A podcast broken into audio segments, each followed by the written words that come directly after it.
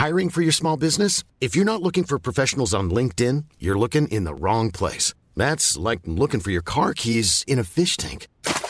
LinkedIn helps you hire professionals you can't find anywhere else, even those who aren't actively searching for a new job but might be open to the perfect role. In a given month, over 70% of LinkedIn users don't even visit other leading job sites. So start looking in the right place. With LinkedIn, you can hire professionals like a professional. Post your free job on linkedin.com slash people today.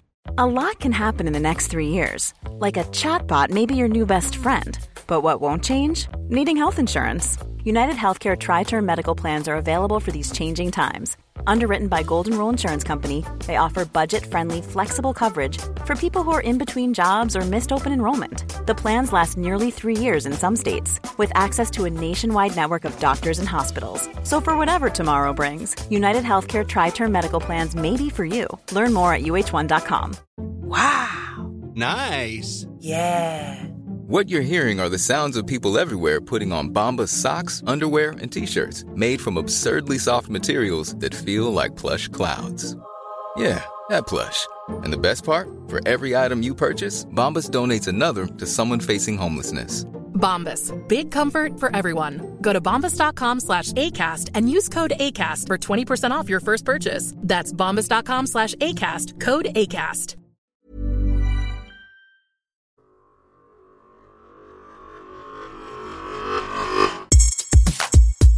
The UK Film Review Festival is back. Join us for an incredible selection of feature and short films. Review the ones you see and do it all from the comfort of your own house. November 12th to 13th. Festival passes are on sale now at ukfilmreview.co.uk. Health check passed. That's good. Yeah, and the red light. Health light. check passed. Yeah, no. And the red light's on as well. We're cooking. We're cooking, and strangely enough, this is now a second intro because we had eight minutes of chatting, really good anecdotes about our Bruce Springsteen concert. Yeah, absolutely. And now we're kind yeah. of we're kind of doing another new intro, so a bit, Yeah. bit confusing for me to be honest. But Mm. hey, no uh, bad thing to talk about Bruce Springsteen Oh, no, whenever you all. can. I think. No, absolutely. Um, but yeah, that's not why we're here. Um, it is now episode seven of the festival shows. We've been doing this a while now, Brian. We've, it's We been have, cracking yeah. through, aren't we? We're cracking through. yeah, almost feel like veterans at it now, don't we? through. hmm And um, we're going to review five more films on this episode. We're going to be seeing some more episodes as well from other UK film review critics coming up soon. So do make sure you subscribe in all the right places because um, there is a very special episode coming up where uh, Rachel on the Scream Test is going to be joined by Ian from the Phantom Zone, and they're going to be reviewing and judging the best horror film category. I'm looking forward to it already. I really am. I'm. I'm equal. I'm equal. Like really looking forward to it, and also very much aware that I'm going to spend a lot of time editing that. Episode, Yeah, yeah. Get, So- get the razor, get the razor blade ready. oh gosh. Um, but yeah, no, I think um, very excited about that. And there's some other episodes as well. Gay actually has got the uh, best LGBTQ plus um, category covered, and I will be um, doing an episode with Jason. Um, you remember Jason? Jason I was. do. Yeah, It's been a while since we've had Jason How on. the, So how the devil is he? Well, I'll ask him when I speak to him. Yeah. Um, we're going to be doing the best drama, and um, cool. a- another critic, Alistair McRae, is hopefully going to be joining me to do the best crime thriller. So, yeah, the reason for that is Brian because I need Mhm. you for all these short films. We've got. Uh, did you know there's like 37 in the category this year? so that many? I didn't think there was that many. so many. We're not actually as far off through as you might think we are. So I still need you to just you know g yourself up a little That's, bit. all right? that's fine. That's fine. I'm ready. I'm ready. We've got five brilliant short films on this one, haven't we? Really excellent. We do um, a very good selection, very different again, um, and actually I can't really wait to crack on. So I'm just going to do it. Um, first up is the short film directed by Shiroz Khan, and it's called Man to Man. Mm.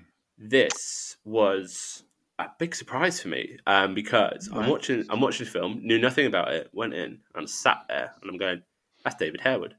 That's David Harewood. Mm. What?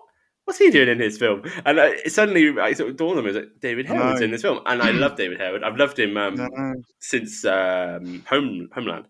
And And Blood Diamond as well. He was very good.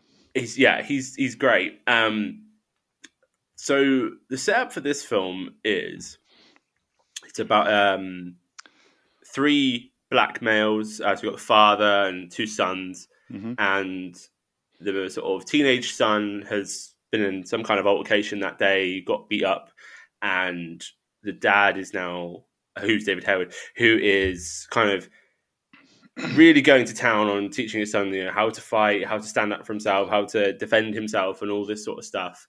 Um, it's set in a boxing um, club, and yeah, it becomes a very sort of powerful story about survival um, Mm. and also varying attitudes towards how one handles racism and Yeah. prejudice in the world. Um, Mhm. Obviously, from the Mhm. perspective of uh, these black characters.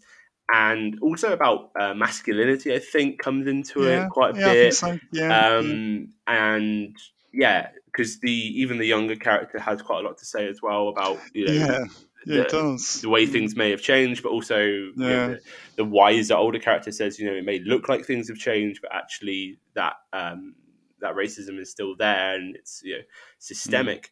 Um, we're starting with a very heavy film. Um, what did you Yeah. think of Man to Man, Brian? I thought it was excellent. I actually reviewed this You did, you oh, did. six yeah. months ago, and of course I, I didn't rewatch it until I knew we were going to be discussing it on this show, and I actually forgot how good it is. It's incredibly powerful. It's very strong. The editing's very sharp because what I like particularly about this, it's kind of a bit like the old world fighting against the new world. You know, where the sun it feels progressive and wants to move forward, but the the father represents the old the old way of doing things, where he's naturally very defensive and protective of, of his sons.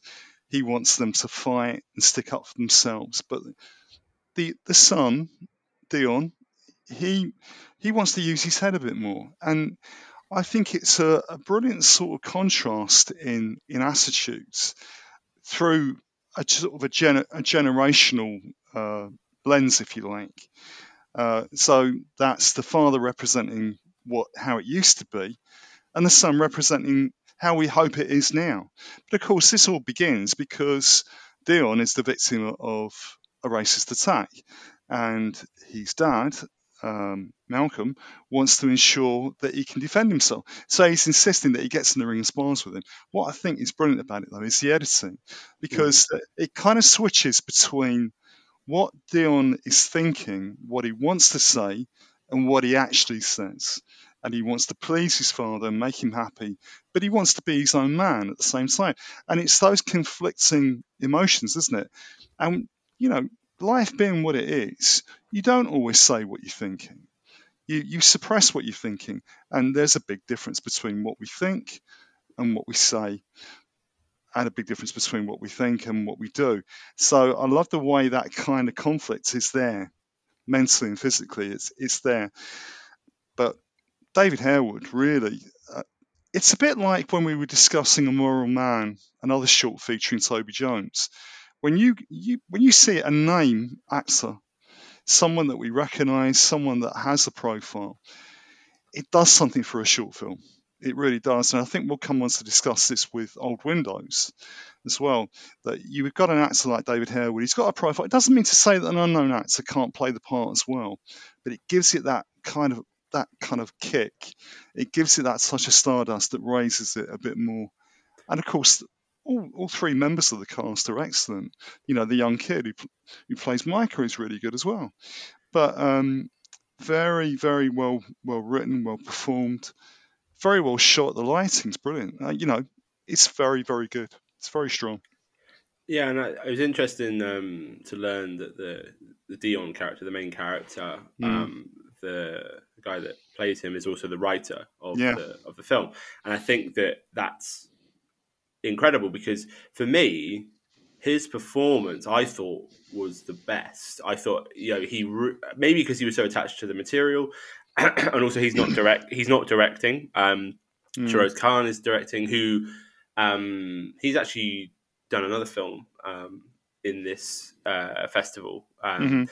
So I think that it's great when you watch a film, yes, that has the star power, that does have the character that's like, wow, you know, oh my god, like, you know, it does elevate things. I think it, it adds gravitas to the Mm. whole thing because you're thinking, well, why why have they attached themselves to this piece? Because often you know Mm. they don't have massive budgets, and you know that Mm. it's you know, oh, unless they have literally just spent all their money to cast one actor for the day, which I guess they could do. Um, that actually, it's often it comes down to maybe they just really either wanted to support the filmmakers or they really felt something for the story because Yeah, the stories are very pure and very sort of Yeah, I, I, th- I think that's probably you probably nailed it there. I, I think somebody like David Harewood has seen this. He likes the scripts, and he, he's he's done it because it, it's it's something that he can give back. It's something he feels passionate about. He identifies with the characters, and really, even though Malcolm, his his character was the more aggressive and combative character, even that character cracked towards the end. Mm. But I was never absolutely certain whether that was what he was thinking, he was hoping would happen, or what did happen. But excuse me. Uh, but nevertheless, you saw that he had a soft side in the end, even though he was trying to be the tough guy. Um, but uh, yeah, it's good stuff. You know, you can't you can't knock the quality that's there.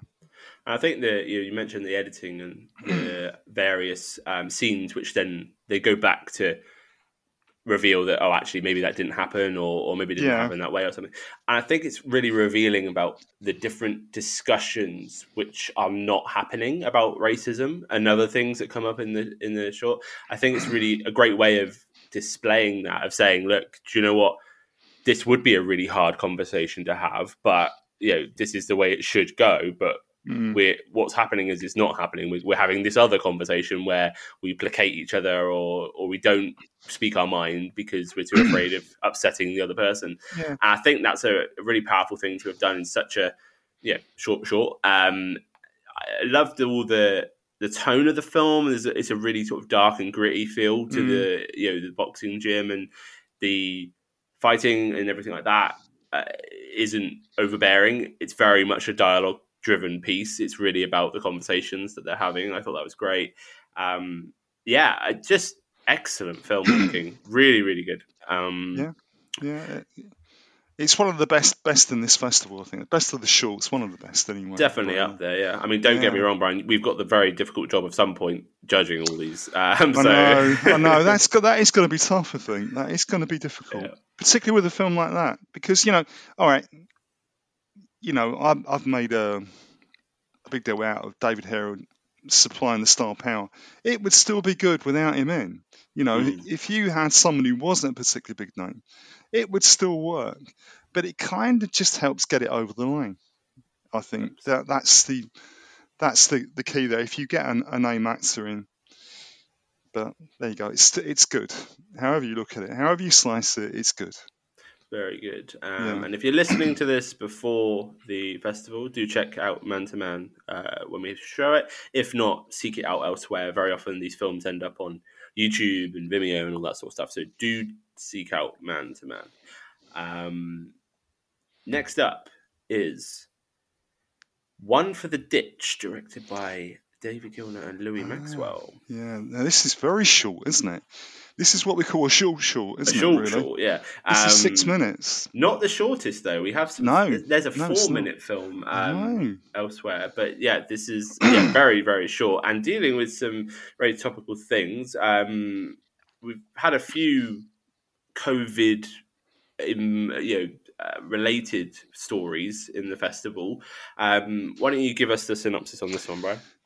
Yeah, so this this again, it's the backdrop of COVID, and the main character Tony has recently lost his wife, and his son uh, is trying to talk him round, trying to bring him back into the uh, the throng, you know, bring him back to real life, get him over the pub, get get a few drinks in him, and it begins with him sitting on on a, an empty bench, talking to his wife, and his son wants to, as I say, literally bring him back to life again because he's he's in that depression that affects people obviously when they lose their life partner, and they go to the pub, and there's a, a pint of Guinness waiting there for him and a letter written by his wife. And really, you, you need some tissues, I think. yeah, yeah, it's a proper It- tearjerker. Yeah, I think it really is. But it's not it's not sentimental. It's not overly corny. It's an honest story about grief, about loss. You know, COVID did that to people.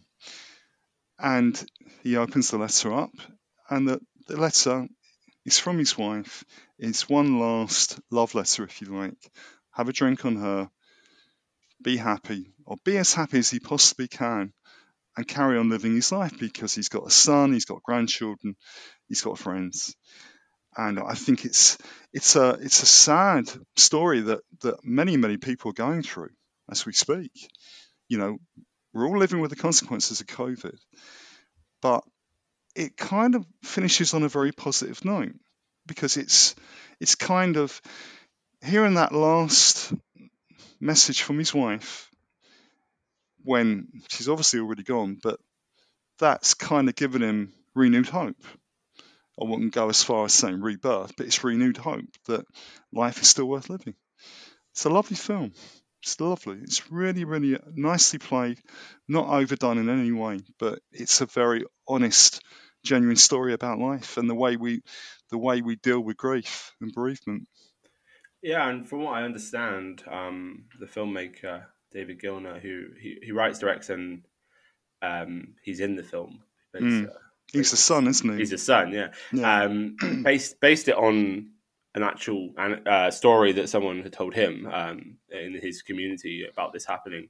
And like you Mm. say, I think these stories are there are a lot of them, but then when you see them boil down to actually one person's grief, they're so affecting because I think Mhm. the the reality of it really hits home so much more. Like the idea of your loved one leaving you that letter. I mean, that was just too much for me. And then you've got the idea of like, oh yeah, Yeah. make su- you know, buy my gin and tonic with your Guinness so that you know I'm there with you. And Yeah. it was just like, you know, the idea it, yeah. gone, but they're still there.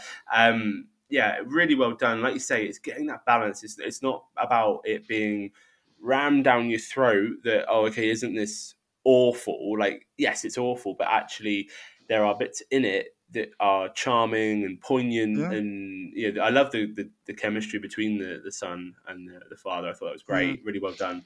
Um, and it's it's got that sense of community that I really loved. Like sometimes with film as well, it's such a powerful uh, machine for that. Like to remind us of being in you know weirdly enough like you imagine watching a film on your own quite often but actually it's a, it's a very communal uh, experience um, Yeah. whether that's online and you're, you're sharing all your thoughts about film or if it's physically Yeah. in a cinema that a film like this can really remind you of what's needed after something like the pandemic and after all that stuff and also to be aware of other people in the community that may have gone through Mm. all these things and we're so unaware like everyone has Yeah.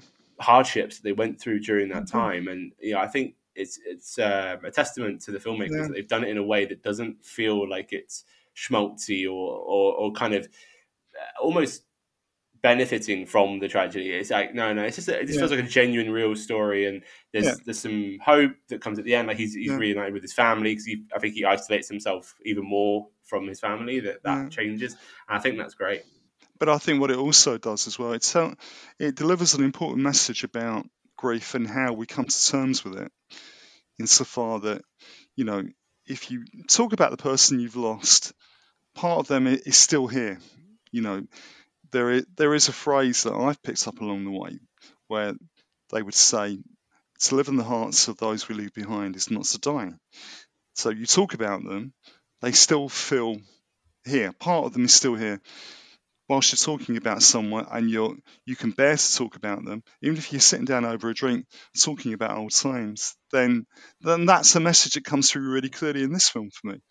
So I think it delivers some important messages about how we deal with grief, how we deal with death in society, which again comes back to COVID and how we cope with that that blow of trying to deal with with uh, a pandemic and also deal with the consequences of the pandemic and the very worst worst case scenario. So I think it's very cleverly done. Like it a lot. Excellent. That's uh, one for the ditch again at the festival. If you're hearing this before, afterwards, uh, seek it out. Um, David Gilner is um, on Twitter. We, we he uh, interacts with us every now and then. So yeah, you'll find you'll find him uh, pretty easily. Um, but yeah, if not, uh, do seek it out. So from Ireland, we're now going over to Australia. This is how global we are, Brian, Yeah, with our festival. nice, It's, it's yeah. yeah, we- we're getting everything here. Truly this- international, aren't we? Truly, Yeah. yeah. we are. Yeah. Um, it's a, and this is the four minute film. Um, well, one of them. We have actually a couple in the festival. Uh, this one is painting by numbers. Yeah, it's an interesting one, this isn't it? Because it's it's mainly visuals, and, and it's it's kind of like a, a visual collage of um, images and paintings, and and it, it kind of represents the seven deadly sins as well, doesn't it? Yeah, Um, they they come up as like writing on these paintings, don't they? That are like mutating in front of us. they're kind of morphing and they're merging into each other, aren't they? Which is very cleverly done. I mean, at, at one point, this this is the even shorter one that we're looking at, isn't it? This is four minutes twenty three seconds. Uh, Mhm. but but there are some great visuals there, and it's all about visuals, really. I mean, you get a story from it as well. But there's a great um, montage in the middle where you've got Napoleon who morphs into uh, the driver's seat of a, a digger, a mechanical digger truck Yeah. type thing, which I thought was really clever. You think, oh, that's good. I, you know, you end up winding that back. You think, I've got to see that again. Um, Oh yeah, But, it's, it's the type of film you could have watched at least sort of five or six times because there's so many of these little yeah, bits and little um, things I that happen. was. I thought it was excellent. I thought it was really good and, and visually very, very, very arresting. But um, yeah, really good. Um, but yeah, because it's short, you can see it again. Well, But we've we got this situation at the moment with um, the Just Stop Oil and other protests, Yeah. I think, around the world where they're they're throwing um, stuff on art. I know. I'm, I'm not yeah. I'm not going to get into it because I, I, yeah, I, yeah. Anyway, yeah, um, yeah, of course, I- yeah, yeah. yeah, I'm staying I'm staying out of all that. Yeah. But I think very wise. yeah, it's an interesting um, time because of you know, this film looking. You know, you've got classic paintings such as like The Scream, The Last Mm. Supper. You know, Yeah. uh, I think they reference like Banksy and Salvador Dali and things like Yeah, that. they do. And then they kind of morph into these um, very overtly political images of you know about greed and gluttony and the sins and all that sort of stuff that and it's, it feels preachy at times. It is, you know, it's trying to convey a very sharp political message and doing it in a way that is it's visually engaging. I love the creativity involved in all of the pieces, like the way that they all connect together. I thought was great. Um, I think the the bit there's a bit where the, the woman's changing clothes, so it's like the, you know, the picture of her, and Yeah. all her clothes are changing, and she's sort of going through all the trends and all the fads, and I thought that that was well done. Um, yeah, I, I think it's the kind of film where it's. I like it at film, at film festivals when you get something like this. It's short, it's punchy. You weren't expecting it. It's not something you necessarily go and seek out. It's not like, oh, here's a film with Toby Jones in. Like, let's go and watch it. yeah. It's it's more like, oh, okay. You know, come, do you know what? I watched this really really weird film. You know, where they, they, they did these paintings and you know, Yeah. and it's the kind of thing that, as you describe it, I think other people would go, do you know what? That sounds pretty interesting. And at four minutes, yeah, you gotta check it out, Yeah. right? I know you're you're hardly taking a chance, are you? Really? I mean, it's only four minutes, but it, it works. It makes you watch. It holds your attention. So you can't say that it hasn't done its job in that way. Inevitably, I think it's raising issues of ecology, climate change. Mm. You, you know, it, that's inevitable. Really, I, I think it it creeps into a lot of films now. In some in some shape or form, it will do because it, it is a challenge of- modern life, isn't it? Is to preserve the planet, protect the planet. You know, whatever the politics that go with it, we all basically think the same, but it's the way you achieve that preservation, isn't it? And that comes across in this film, however short it is. that you get you get a sense of it. It's, but again, it's purely visual, isn't it? And but you can tell you can tell a story with just visuals, and I think it does this. But, it, but it's very interesting. It's very interesting, and it's a good contrast to uh, other films that we've got in the festival. So it's like a kind of an antidote to some of the more uh, heavyweight pieces that we're looking at. But interesting though, it's very good. And funny enough, this year is the first year we've not done the animation category because we, mm. we just struggled to get um, submissions for it. But there's been some great films this year, um, animation, um, and I think that this is definitely one of them. Um, I like that you mentioned about the ecology stuff, um, yeah. and there's the bit where there's like the kangaroos running through the forest fires because that was a big thing, right? You know, and I think the filmmaker obviously yeah. comes from Australia, or the film does, and I think that I, it's so important that filmmakers are able to tell the stories of their homelands and you know of their cultures and, and what's happening around the world. And the mm. great thing is you know coming together like this and just you know seeing that creatively expressed as well. It's not like a documentary where it's just you know which would be fine, you know, um, you know telling us mm. about all this stuff, but doing it in a way like this, which is very thought provoking, but comes in at you know a completely different angle. So I always really respect that when filmmakers are able to do that um, and able to actually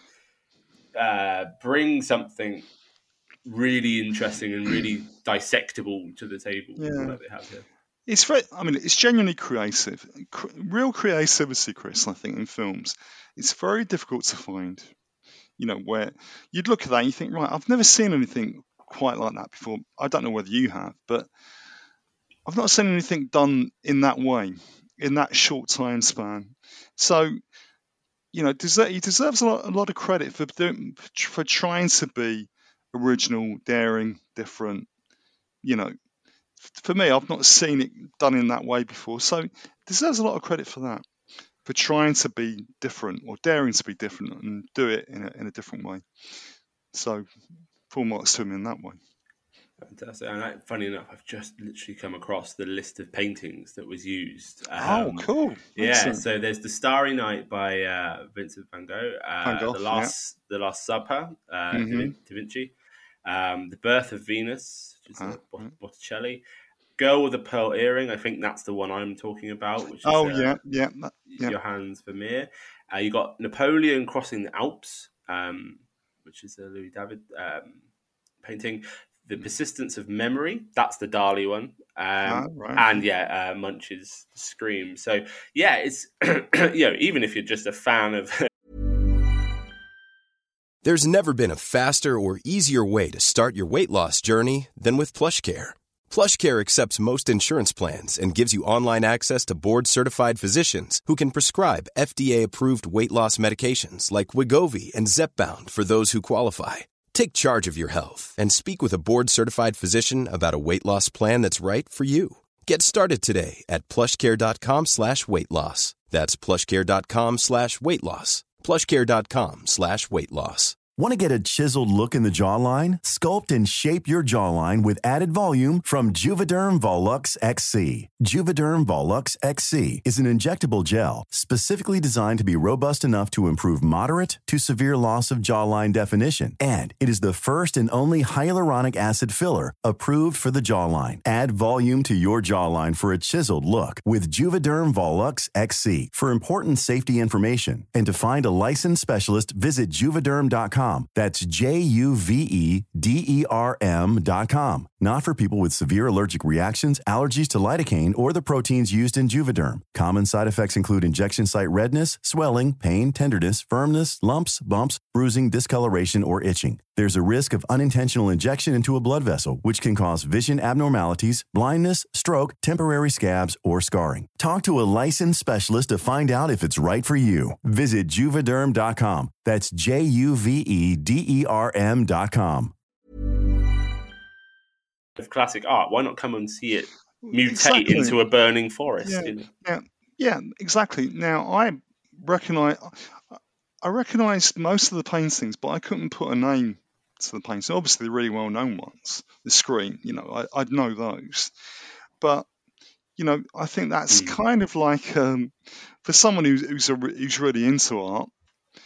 They would be able to go in and, and pick them out a lot more easily. That's it's a bit like Where's Wally, isn't it? Eh? Trying to sort of spot where where this classic painting is and how it morphs and how it changes. So, as I say, there's a there's a de- degree of originality there that deserves a lot of credit. I think. yeah, there's so much to unpick with the film politically if we want to. That's all there too. But I do Yeah. think as well there's that enjoyment from just sort of um, yeah noticing. I mean, what I always do as well whenever I am faced with the the seven sins, I, Hmm. first off I obviously always think of the David Fincher film. Um, Yeah. But I also then I pause probably whatever I'm doing and I go right. Can I remember them all? And I would say nine times out of ten I cannot remember them all. No, I I don't know can't. what it is. I just can't remember seven words. It's insane, really. And it, and it's sloth is the one I can't remember.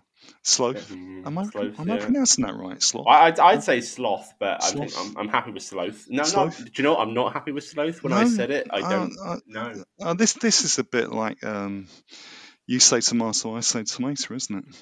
Who actually says tomato though? Tomato. Oh, Americans do, don't they? Do they? Yeah. Oh, Uh, we we say tomato because we're posh, aren't we? we are very No, posh. we, we we say we say bath instead of bath, don't we? Grass instead of grass. Grass, grass.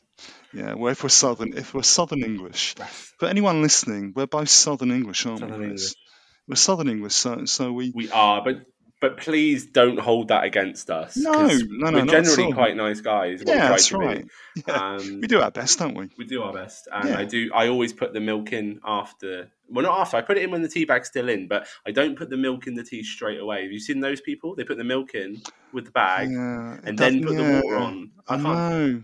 That I don't get that because Yeah, it doesn't you've got right. no chance for the tea bag to brew. Like it's like you're going in cold. Like what? It's it's bad strategy, isn't it?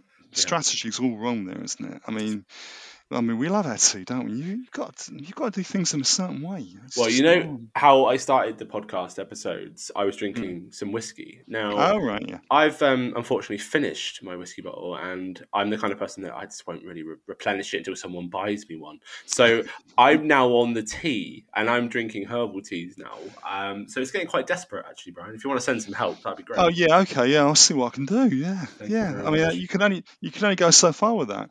I, I actually, very occasionally when I'm in the mood, I, I will have peppermint tea, Mm, which is very good. good for the digestion. It's not a great taste. It's never going to replace tea with sugar and milk. Really, it's Oh, not. you have even- sugar in yours, do you? Yeah. I'm Oh not. god. Yeah. Don't get me started on sugar. Oh yeah. I'm a sugar fiend. Terrible. Why do you not have sugar? No, I don't have sugar. I have No? just just milk. I like it medium milky, I guess. Not too milky, not too not. But I used to um, make tea. I've made tea in loads of different jobs. But uh, one guy I worked with, he used to have four sugars in his tea, and the place yeah, that we worked, used to do- Yeah. we only had really small cups. They weren't very big cups, and I used to think that is the sweetest tea. you've Mm. Oh, I couldn't couldn't face it. Listeners, if you want to tell us how you have your tea, Yeah. that is actually stuff I want to hear. I don't want to hear how we've got the verdict wrong on you know the No, latest uh, Marvel film. That I don't really care. No. But if you do, if you want to send me how you have your tea, or a picture, a picture would be great actually. Um, that I, I do really care about that Mm. stuff. Um, we are actually heading back to the UK now um, with our next film. Did you see what I did there? There was a long Yeah. bit about tea to bring I us know, back. yeah, you see, you were setting that one up, weren't you? You're just too quick for me. Chris. You I really are. was, I was. Yeah. Um, this one uh, from filmmaker Joshua Fletcher called Plant Life. I remember that well. The um, uh, the day that I got you. It started raining on the way back. It was pissing it down, actually. I took my jacket off and I kept you covered the whole way back. I was soaked. But I, I kept my spirits up though. I kept thinking I was being all heroic, charming, bringing you back to her through all that. I got in and I had the biggest smile on my face. Surprise! I said. She launched herself at me with the biggest hug. Ah, yes. This was really interesting film, and I love the way it's filmed. I really, um, I really got a lot out of this from this microcosm of a guy experiencing kind of a breakdown. Really, like he's kind of going through this sort of uh, um, situation where I, I feel like actually you're you're already there, Brian. What's the synopsis on this one? You you go for it. Well, well, I the, this is what I got from it. Uh, yes, he's in the, he's in the middle of a breakdown of sorts, but it's it's a breakdown followed by a breakup, Mm. Or or I'm not sure which one comes first, but it, I think the break- breakup comes first. There's a and then, breakup, yeah. then there's the break the breakdown, and then the, he focuses on this plant. Now, when couples break up, usually they argue over the dog, don't they? Who's got who gets control of the dog or the or the or the kids, CD or the kids, Brian. or the, Kid- or the kids, kids or the first. yeah. or the kids, or the CD collection. Um, I'm trying to cover all bases here. We might be here a while, but but uh, the focus is the plant, and it's in some ways I find it quite sweet and touching the way he's describing the moment they went out or the day they went out to buy this plant and what it meant to them, what it signified, and the surprise he feels that it's still there because he, he said, Well, why didn't you sort of Well, why didn't you take it? You know, why is it still here? As if it's a reminder of her and the relationship they once had. So it, it's kind of revolving around the plant. And I'm sure Prince Charles would like like this short. Do you think? You know, because he's into talking to plants, isn't he? And I was wondering where you're going with that, then, Brian. Like, well, no, what? you know what I mean, though, don't you? Because because look, it's just him, isn't it? It's Mm. it's the guy. It's it's the guy and the plant, and he's he's just sitting there contemplating life generally, isn't he? And what's happened, and what he's lost, and it's, it's as I say, it's the plant. It's about the plant. That's why why I drew in the analogy with Prince Charles, or I should say the king. Well, Sorry, yeah, I was going to say. uh, Well, sorry, Your Majesty, if you're listening. Do you think he's listening? Well, Just- um, probably not. He probably switched off after the whole tea thing. He probably, oh oh, god, not those. Brits rambling on about tea Oh, again. yeah, like he must be sick of that. Um, Um, we- we're going way off track here. The film Plant Life. I just want to jump in saying I found it very evocative and also classy. That's one of the words I wrote down. I felt it was a classy film. It, it, it handled itself really well, very well shot. My favourite bit is where he plays a song to the guitar, uh, to the plant on the guitar. That Yeah, I thought was he's, he's singing to the guitar, and I thought that was just genius, and it was so. Um, revealing about, you know, about the character's situation and, and expressing himself in the, in this kind of very loud and brash way that I thought that was excellent really It's good a, a good tune, a good a good song as well. it I- was right And to me, to me, that was probably until you mentioned it, I, I'd forgotten that. But it, it's probably the best part of the film. But yeah, you're right. It is classy. It's very well done. It's very well done. You know, it's well shot. I like the way it's lit, and I like him. That's that slightly kind of manic sort of demeanor that it that he has, where the relationship's ended and he's trying to come to terms with it all and trying to reset his own emotions to carry on again, very good. You know, it's that kind kind of film that just leaves you with, with an impression, and it's well done. I liked it. I enjoyed it. Really enjoyed it actually. I want to give a shout out to uh, Charlie J. Sinclair, who plays the lead character, because I'm always very impressed um, when we get these films and they've only got one character and one actor, because it's very difficult to hold films up. Mm. And obviously, sometimes I think you know maybe they've done that because you know expenses, or you know, or they've they, It could be, yeah. because it's a short, or they you know they just want to keep it simple. You know, that, there's Yeah. no there's no shame in that. But when you get a film that does try to do a bit more, just to be ambitious, you know, you're talking you know, it's a ten minute film, um, and I think that really impresses me that you get a character, you you delve into their their world. And they grip you, and they make you feel something, and they make you kind of care about what's going on with them. And this, you know, this is a film that could easily have teetered over into the sort of comedy realm, you know, easily Yeah. gone that way. And I don't think it is. I think it's a bit more of a sort of.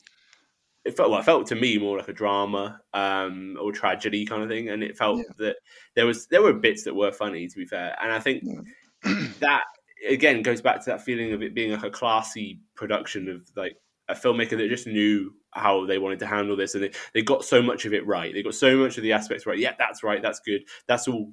That's all excellent.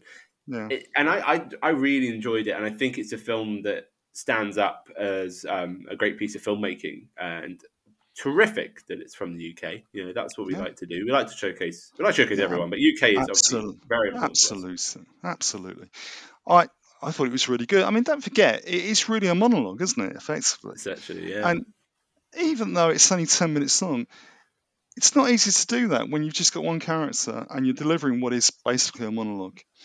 And that you're trying to bring unseen characters to life with a monologue, aren't you?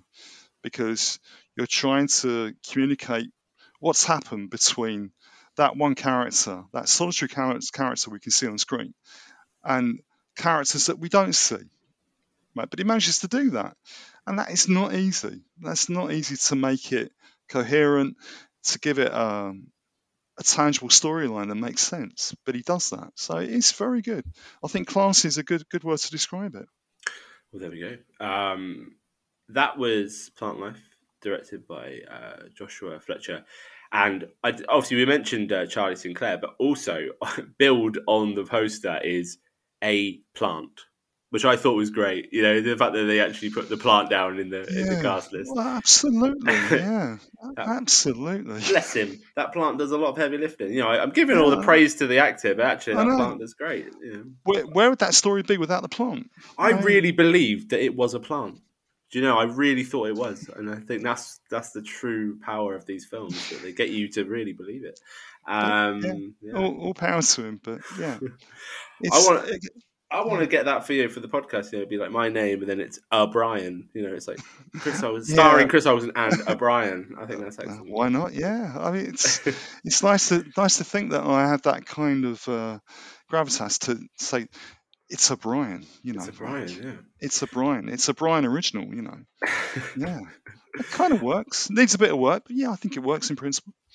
Yeah. So, so that film was made in Brighton, and we are just moving. Um, uh, trying to think of the roads, but I know it's down the M4 for some of it. Um, over to uh, to Bristol for the next filmmaker, uh, Paul Holbrook, who has made a fantastic film uh, short called Old Windows.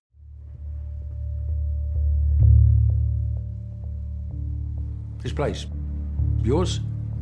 Yeah. Well, I mean, it was my, my dad's dad, so. Yeah, well, my granddad. Important. Family look out for each other.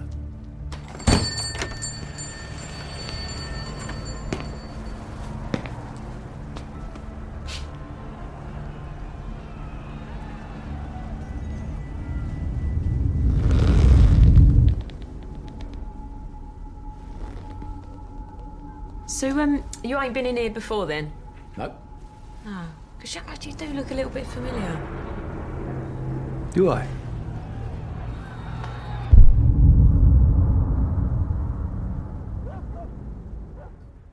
I believe you reviewed this, didn't you, on the site? d- I did. I did review it, and it was very enjoyable. Enjoy. You know, when you've enjoyed a film, it's it becomes very easy to write the review on it. You Oh, could yeah. write pages, couldn't you, with, with something that's good. Conversely, with something that's bad, you could as well. It's the films that are just okay that are more difficult to write for, I think, because if something's not bad and it's not great, what do you really say about it? But if a film is great, you know, I could have written pages for you on this. Mm. I, I think it was so enjoyable, and it features again another another dose of star power coming coming into play because it features Larry Lamb, Yep. who, who plays Harry, who listeners will know either as Archie from EastEnders or Mick from Gavin and Stacey. But Yep. if there was ever an actor that was made for the big screen, it's Larry Lamb. But he's never. I don't think he's ever made it that big on the on the big screen in films. He's more small screen based. But I think it's a gift. Again, it kind of touches on our previous discussions about David Harewood in Man to Man and Toby Jones in A Moral Man, insofar that you get somebody like that. It's a gift to somebody making a short film because you don't have a lot of lot of dialogue in a short film. Somebody like Larry Lamb can give you um, a sense of um, pl- a sense of place and a sense of, of what that character is, what he's about, and why he's there. So basically, he, he plays Harry, he tips up in, in this cafe, and it's just about to close. And it's it's got I mean I've got to mention this, Chris. I'm sorry, I have to mention it, but I mean it's got a frame number six shirt. They're West Ham support, they're West Ham supporters, so that's a good start. It's always a good start if you know know the characters support West Ham well. It's half the battle for me. But and the um, the the lady that runs the the cafe, um, played by Laura Bayston, who plays a character called Kerry.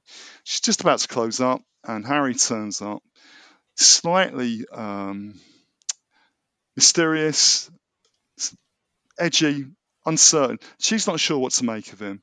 She wants to be polite. She's just about to close, but he said, I saw the door was open. Can I have a cup of tea?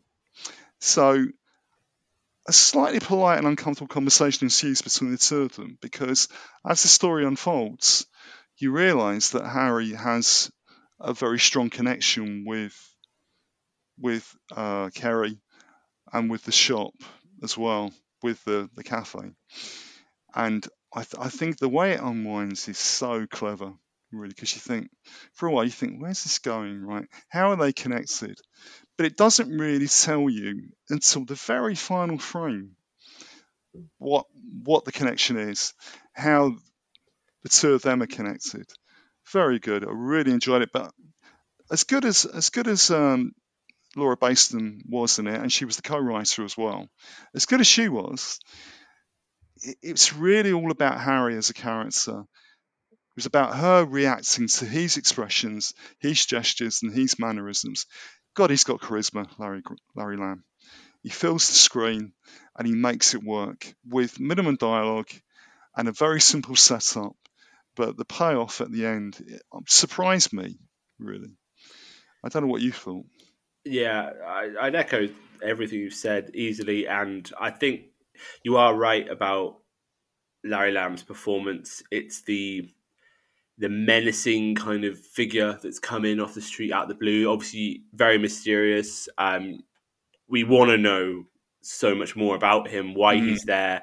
There's obviously this undercurrent of what's going to happen. You, you you're really drawn into the fact that he's come in and he knows the shop's closed and he knows he's doing. You, you can tell it's not like someone that has done this on the off chance. So you, no. you're wondering what what's going on here, and he just absolutely commands the screen. Every uh, frame that he's in just uh, looks like a poster. It looks like a poster uh, for the film, and yeah. I love the way that it's graded. the The whole film has a mm. this like, nostalgic tone to it that yeah, you, you know that sort of greasy spoon, old school yeah. vibe to it.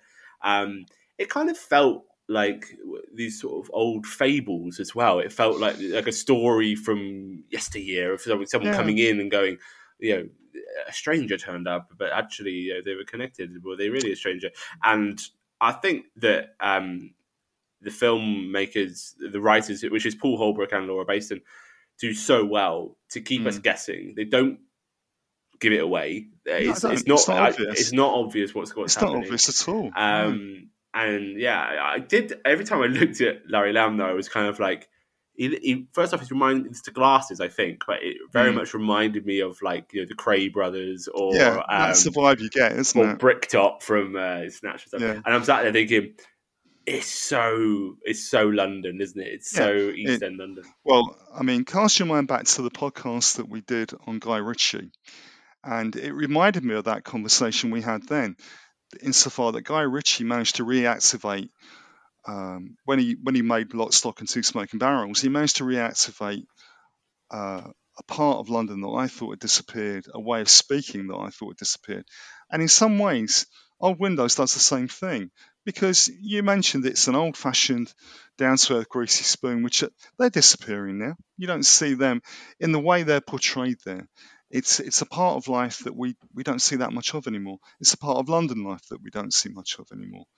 And yes, there is a kind of a a Twins vibe going on there. Larry Lamb is very good at playing that type of character, I think, as well. you know, the best of actors are typecast, but I, I still, you know, you look at you look at Larry Lamb, um, and you think, how did he not make it in the same way that Bob Hoskins did, for example, or Ray Winstone? And they're all contemporaries. They, you know, they're all. I mean, some of them appeared in the same TV shows together. You know, Larry Lamb was in a TV show with Ray Winstone called Fox back in the 80s. And that kind of that edge and that polish and that presence is there. They've they've all got it, and it's it's kind of bound up with that old sort of London vibe, that old way way of life that, as I, as I said to you during the Guy Ritchie podcast, is kind of not there anymore. It's more like the the East End, the London that my parents grew up in, not the one I grew up in. So it makes me feel nostalgic for the past and something that you wish we had now. It's that sense of community again in some ways. But it's when you've got this stranger that enters. And it's fascinating because, and also I like Laura Bayston the way way she comes across in it because she feels slightly intimidated by this guy, Mm. but at the same time she's curious about him, isn't she? You know, she thought, what's that? What's, who is he? Do I know him? Have I met him somewhere before? Does he know? How does he know me? You know, Did- you know that kind of natural curiosity you do feel sometimes with someone that you you do you wish they weren't there, but you're kind of curious that they are. So I, th- I think it's a very strong piece and one of the best shorts. It, it's a very difficult category if you're looking at the shorts together, but th- Mm. it's an outstanding category this time. This this is up there for me. I must say, Yeah. Old Windows is definitely up there. Um, and I've I've been a fan of Paul Holbrook's films for a while. Um, he did a great film called Sunday Worship uh, a while back, and uh, yeah, just always always want to see what he's up to. Always want to see the films he's making, and I think. If you're going to watch any of his films, uh, Old Windows, you, you can't go wrong. Uh, It's just absolutely excellent. also, Really, a good, really a strong title as well. Old yeah, I didn't because I wrote down the line where it, where Yeah. they say it, but I don't. I, I feel like I don't want to say it because I feel like people No. should watch the film. Yeah, get, yeah, to get the exactly. Yeah, you know, I when I knew we were going to talk about this film, I was really looking forward to it because I know it's good. But I didn't, you know, it's the type, type of film you don't want to sort of say too much about it because when you sit down and watch it, all right, if you knew what, knew what happened, you'd still enjoy it. But you know, you're going to get that kick and that impact of seeing the solution, the payoff for the first time is always great. I think with a film like this. So I, I think it's it's good that we haven't given the listeners too much, but it it's definitely one you know listeners get get their passes. It's it's definitely one I'd put to the top of the list. yeah, yeah. I, I'd, I'd seek this one out for definite. Um, you know, all the films we reviewed have all got uh, great caliber, really good um, reviews on the site. Everything's going to appeal to you in a different way. Um, I Mm. think we we reviewed films, you know, four minute animated films where pieces of art are being destroyed, and then you've got yeah this sort of twenty minute nostalgic drama mystery. You've got documentaries. Uh, and you've got uh, feature length films. There's so much here. Um, to be honest, we don't really give people enough time to watch it all because you wouldn't do that at a festival. You normally go and cherry pick the stuff you're going to watch or listen to if Yeah. it's if it's a music festival. So, you know, for me, this is the type of film I love watching. I love watching this sort of great crafted film, but a Mm. story that's really intriguing and really compelling. Kind of has this mysterious um, element to it. I love that. I think any anyone that any director that can tell a story in ten minutes has got has got a lot of ability. I think you know. Once upon a time, film directors would have would have began making TV commercials. That was how Ridley Scott, for example, started out making TV commercials. Alan Parker did the same thing. These days, it's not done that way. It's not TV commercials necessarily. It's short films that they start out making and I think it's it's very demanding. I, I I don't think you can underestimate how demanding it is for a director to make a short film. Not only because because they've got a limited budget, but you've got to tell an end an end to end story in ten minutes. Say it's a bit like writing a great pop song, isn't it? And being able to tell a story in three verses and a chorus and a middle eight. You know what what you used to get in a pop song that's what you're doing with a short film. So I think it's becoming uh, a subgenre in, in its own right. So, I, and I think short films are so well represented in this festival this year. They really are. Fantastic.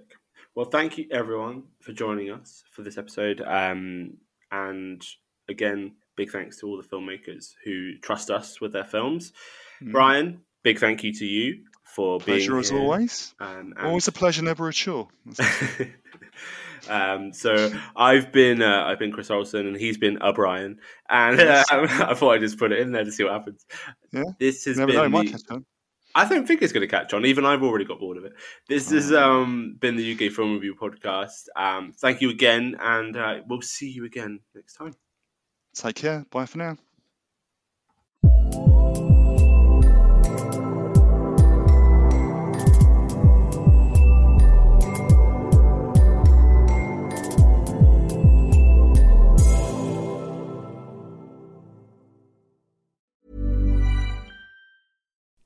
You like to look five years younger? In a clinical study, people that had volume added with Juvederm Voluma XC in the cheeks perceived themselves as looking five years younger at six months after treatment. Look younger, feel like you. Add volume for lift and contour in the cheeks with Juvederm Voluma XC. Reverse signs of aging by adding volume to smooth laugh lines with Juvederm Vollure XC. For important safety information and to find a licensed specialist, visit juvederm.com. That's J U V E D E R M.com. Not for people with severe allergic reactions, allergies to lidocaine, or the proteins used in Juvederm. Common side effects include injection site redness, swelling, pain, tenderness, firmness, lumps, bumps, bruising, discoloration, or itching. There's a risk of unintentional injection into a blood vessel, which can cause vision abnormalities, blindness, stroke, temporary scabs, or scarring. Talk to a licensed specialist to find out if it's right for you.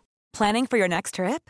Elevate your travel style with Quince. Quince has all the jet setting essentials you'll want for your next getaway, like European linen, premium luggage options, buttery soft Italian leather bags, and so much more. And is all priced at 50 to 80% less than similar brands.